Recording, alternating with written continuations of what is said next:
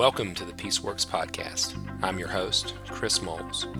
I'm a pastor and biblical counselor who helps churches and families confront the evil of domestic violence and promote healthy, God honoring relationships. And welcome back to the Peaceworks Podcast, everyone. Really excited that you are here with us on today's episode. We're going to be talking about restoration and reconciliation and wisdom. Uh, but before we jump into the content, I'd like to take a moment to remind you of Peaceworks University.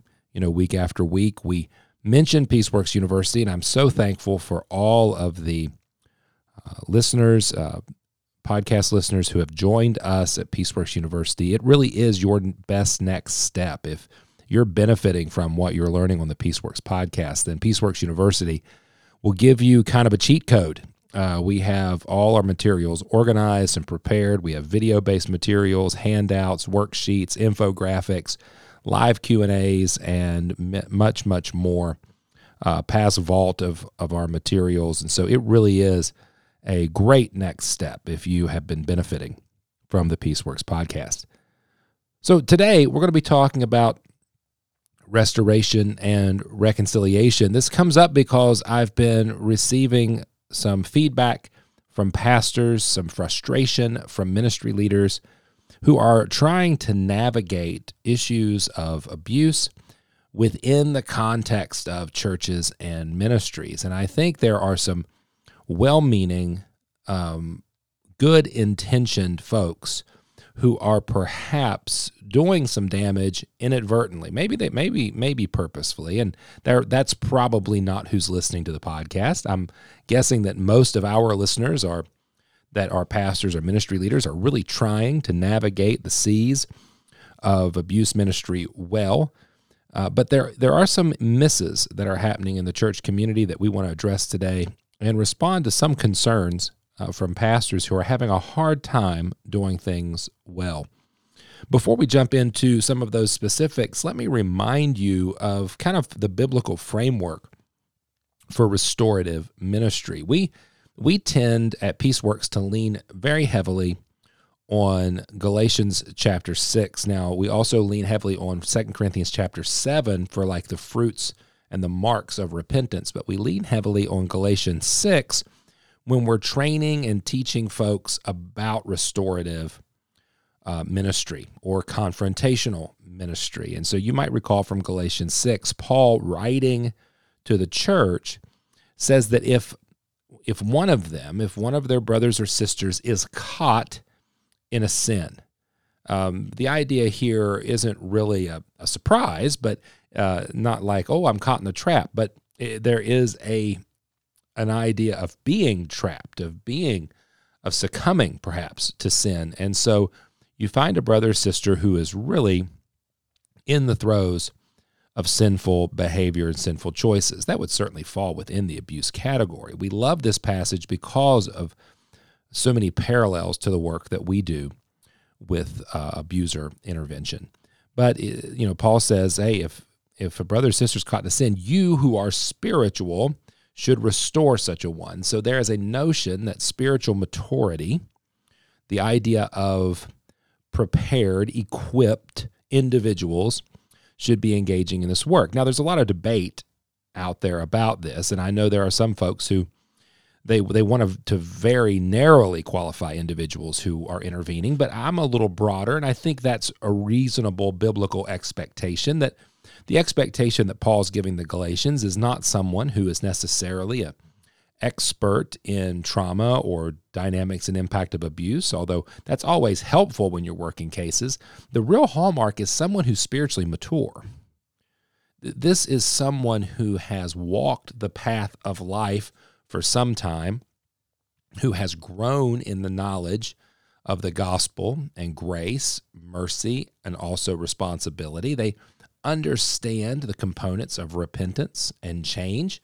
And those are the folks that should be engaged in the process. I bring that up because, quite frankly, and, and I don't mean this as a general statement for all pastors, but I do think there's a reality that within the American church, there's a lot of folks who are operating in the pastoral office that really have no business being pastors. I know that sounds blunt. It is blunt. It's meant to be somewhat uh, aggressive because I do think there are a lot of individuals serving in pastoral capacities that are not spiritually mature.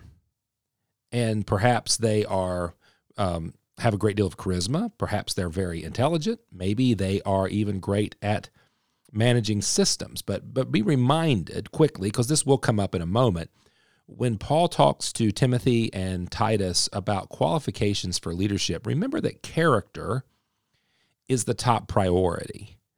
That character precedes skill, that and also precedes giftedness. It also precedes charisma.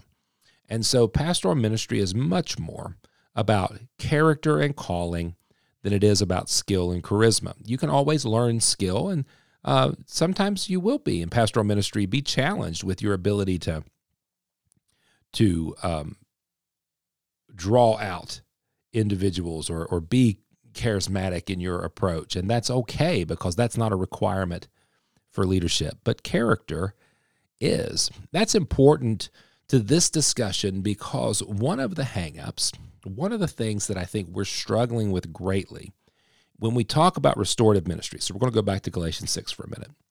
When we're told if a brother or sister is caught in a sin, you who are spiritual, spiritual mature people, restore such a one. My question is restore to what? We're going to talk about how to restore in a moment, but I think one of the big hangups is uh, we're really conflating what it means to restore a brother. And I just want to be very, very clear that I believe what Paul's talking about is restoring them in their relationship with Jesus, not to a position, not to status, or, and not to an institution. Uh, those all have conditions, as we'll see in a moment. But our relationship with Jesus does not. And I think what happens is that we get so excited about the potential of change. We love to see uh, sinners repent. Uh, Bob Kellemen, uh, a friend of mine, says, It's horrible to sin. It's wonderful to be forgiven. What a great statement. It's horrible to sin. It's wonderful to be forgiven. And so we do rejoice in the notion, the process of forgiveness. We love that. And I think sometimes we get so excited that we conflate even genuine repentance and forgiveness with the elimination of consequences. And so we might rush to restore individuals to things that they have no no right or no um, obligation to participate in. Uh, if you committed an act of, let's say, sexual assault on a minor, even I had this discussion with a, an investigator recently who said there is a functional difference. All right. We're not talking about a moral difference. He said there is a functional difference in how we approach a 20 year old who has an intimate relationship with a 17 year old in a student teacher relationship and a 40 year old who does that. And a lot of it's cultural, the way he put it to me. And I can get on board with that. It doesn't mean that one is moral and one is immoral. It just means that one is functionally different than the other. Both are abuses of power, both are concerning, and I would suggest both are disqualifying. In that, would I want to send my children to a school where a teacher had a history, regardless of their age, of grooming and engaging in intimate relationships with a student? That would be a very difficult decision for me, and I think for most folks. It doesn't mean that the teacher um, could not experience consequences and accountability and even if they're a believer for re- repentance and forgiveness. It just means that perhaps they're not well suited to work with children and the behavior and the choices that they made in the past will affect their future and their present. That's all i'm getting at and i think galatians 6 actually teaches us that principle so we're told you who are spiritual restore such one do it with gentleness and, and you've heard me talk about restorative principles and why it's important to approach confrontational ministry with gentleness. Uh, just to reiterate some key points, is that we want to avoid the tit for tat relationship. We want to avoid, in our case, as, as abuse intervention, bullying the bully. We want to really maintain high character. Gentleness being the idea of power under control. We want to maintain self control and discipline throughout the process. We don't want to lose our cool. We don't want to get in a uh, verbal shoving match with the individual. We don't want to try to manipulate them as much as they may try to manipulate us. We want to maintain a very steady course in the truth and a very open posture uh, to repentance if the individual is willing to do the work. I think that's a powerful principle is that we remain gentle in the process. I do think there is a, an approach, a very heavy handed approach that individuals take that I think is ineffective. Uh, but I think gentleness is effective because um, of what Paul is, first of all, instructing us to do. It's the biblical approach. But then, secondly, uh, it it doesn't call us to sin in order to see sin eradicated. It calls us to righteousness and to holiness. Uh, remember, too, Galatians 6 says that this is an individual process, we're not comparing this individual's process to someone else's. I think that's a big miss in the church as well, where we say, well, here's what we did the first time, so here's the formula to do it every time. That's not how confrontational ministry works. We're not comparing and contrasting, we're dealing with the individual in front of us. And then to, to this point, and this is what I'm getting at with the, the illustration of the teacher, the law of consequences is in effect throughout this process because Galatians 6 says that God will not be mocked. A man will reap what he sows. If he if he sows to the flesh, he'll reap destruction. If he sows the spirit, he'll reap life. And so I do want to make it clear that even when genuine repentance occurs, even when forgiveness is granted, there is there there's not a guarantee at that point that consequences will be eradicated. Uh, and let me go back to uh, the conversations with the pastors who may be listening. So we've got pastors who may be listening in, and I think what happens, and and I welcome the feedback on this, but I think what happens is that we in pastoral ministry, we ourselves get caught in a trap because we are um, kind of exposed to another person's sin. Usually, it's very graphic, very quick, um, oftentimes very public. And so by the time a pastor, especially in, in, larger settings, I found this to be true, is exposed to the sin of abuse, all right, whether it be sexual abuse, um, abuse of power, uh, physical abuse, domestic abuse, or other aspects of abuse, by the time we're exposed to the sin, it's pretty graphic. And so our first response may be, not always, but maybe, especially to um, abuse that we feel is well established, sexual abuse being a great example, right? We may go, that's awful. We have an emotional response. That's awful. And that's a healthy response. We should be responding to all abusive behavior with that cringe of, that's an awful reality. That breaks my heart. That hurts my spirit. We engage in confrontation, and I think we do it poorly overall. I think a lot of times we simply start investigating rather than confronting. But that's a, another podcast for another day. The perpetrator in our case experiences a level of contrition as the heat gets turned up, as individuals get exposed, and he might say, I'm sorry.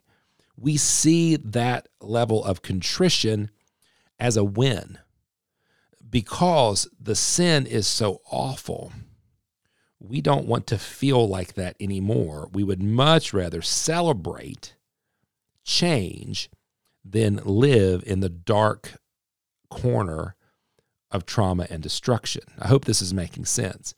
And so when there's a, any level of contrition, we tend to run to celebrate, to say, see, the gospel works. That is true. The gospel is effective, right? We know this to be, a, be true. Paul even says he's not ashamed of the gospel right? It's the power of God unto salvation.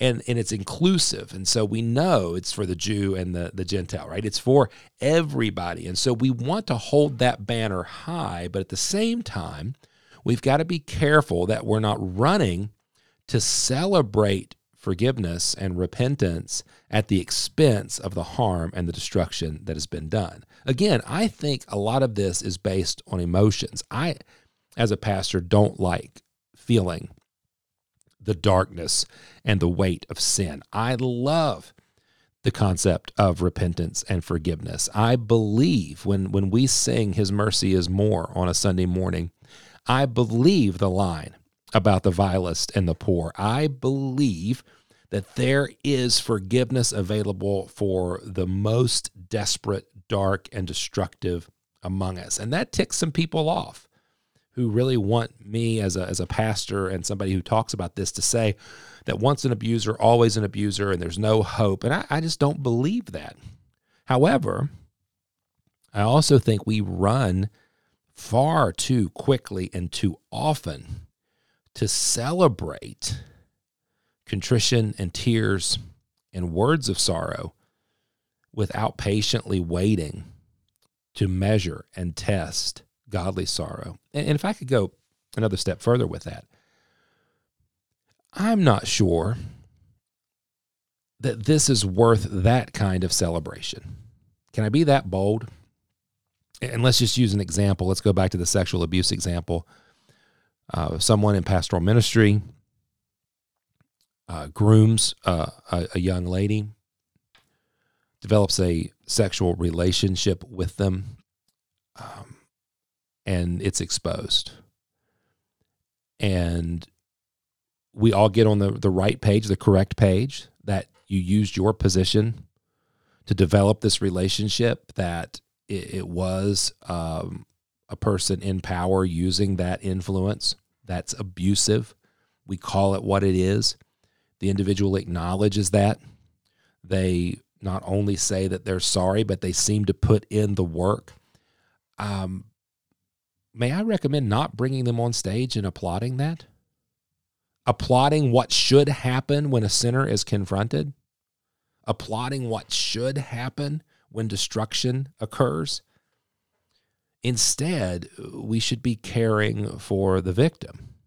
We should be seeking restitution. We should be continuing accountability. And I think sometimes we get so excited at the possibility of a, of a desperate, sinful situation being redeemed that we cheapen the process and in turn harm the victim. Because remember, going back to Galatians 6, we're, we're here in this moment because sin is so sinful, right? Sin is so destructive.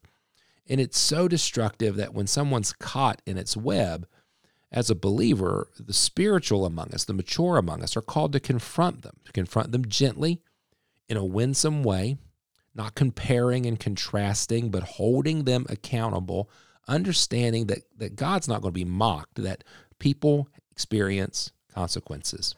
So, one of the wisest, I think, things that we can do in the process of calling sinners to repentance is recognizing and discussing consequences. When we as leaders remove consequences in the name of restoration, I think we undermine the very process of restoration. And let me wrap up with, with maybe another approach. When we're confronted with the weight of sin, especially sins that are abusive, we should have that emotional response this is awful. But that should motivate us to help the perpetrator acknowledge, for lack of a better word, the awfulness. In other words, are we actually asking them questions and helping them see the severity of their sin? Helping them see the way God sees their sin?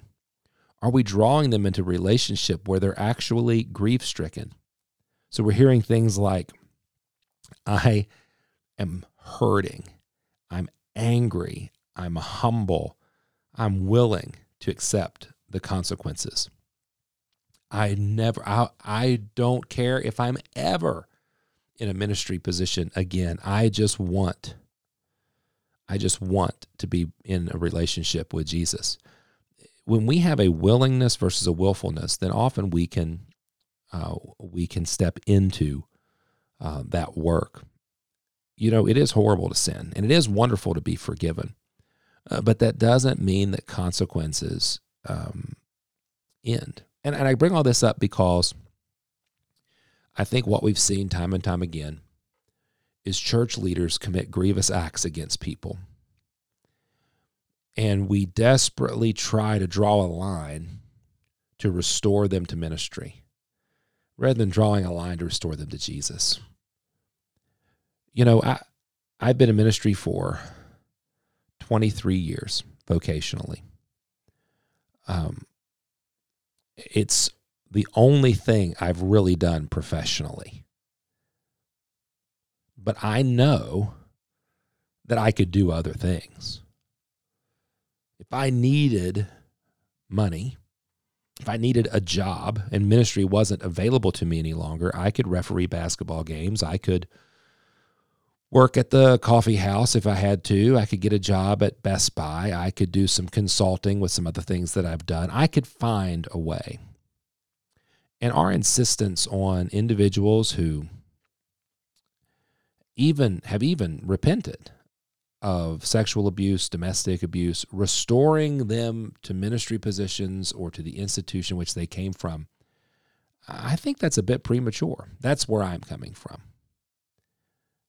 Uh, I think the ministry, especially, is a high calling and a high standard. It should be, even if it's not.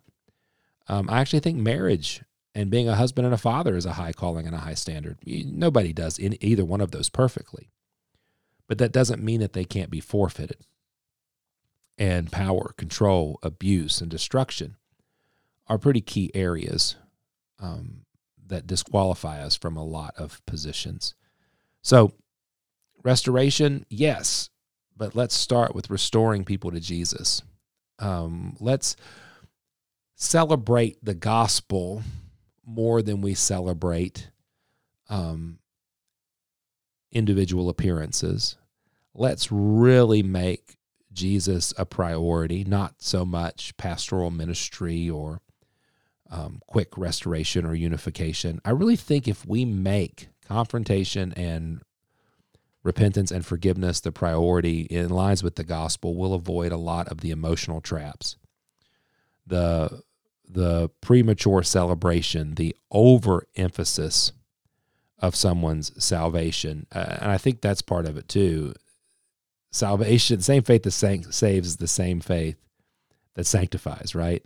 So we're we're happy that individuals are saved, but we're not happy that they stay there right? We want them to move into holiness. So I appreciate everybody taking the time to listen. I, I know that this is a clumsy topic in some ways, but some of my pastor friends are really struggling. And, and my encouragement to you is to begin from a position of being emotionally connected, not to the celebration necessarily, but to the gravity and the weight of what we're dealing with. Take your responsibility in Galatians 6 very seriously. Be a gentle restorer that doesn't wipe away consequences, but participates in consequences.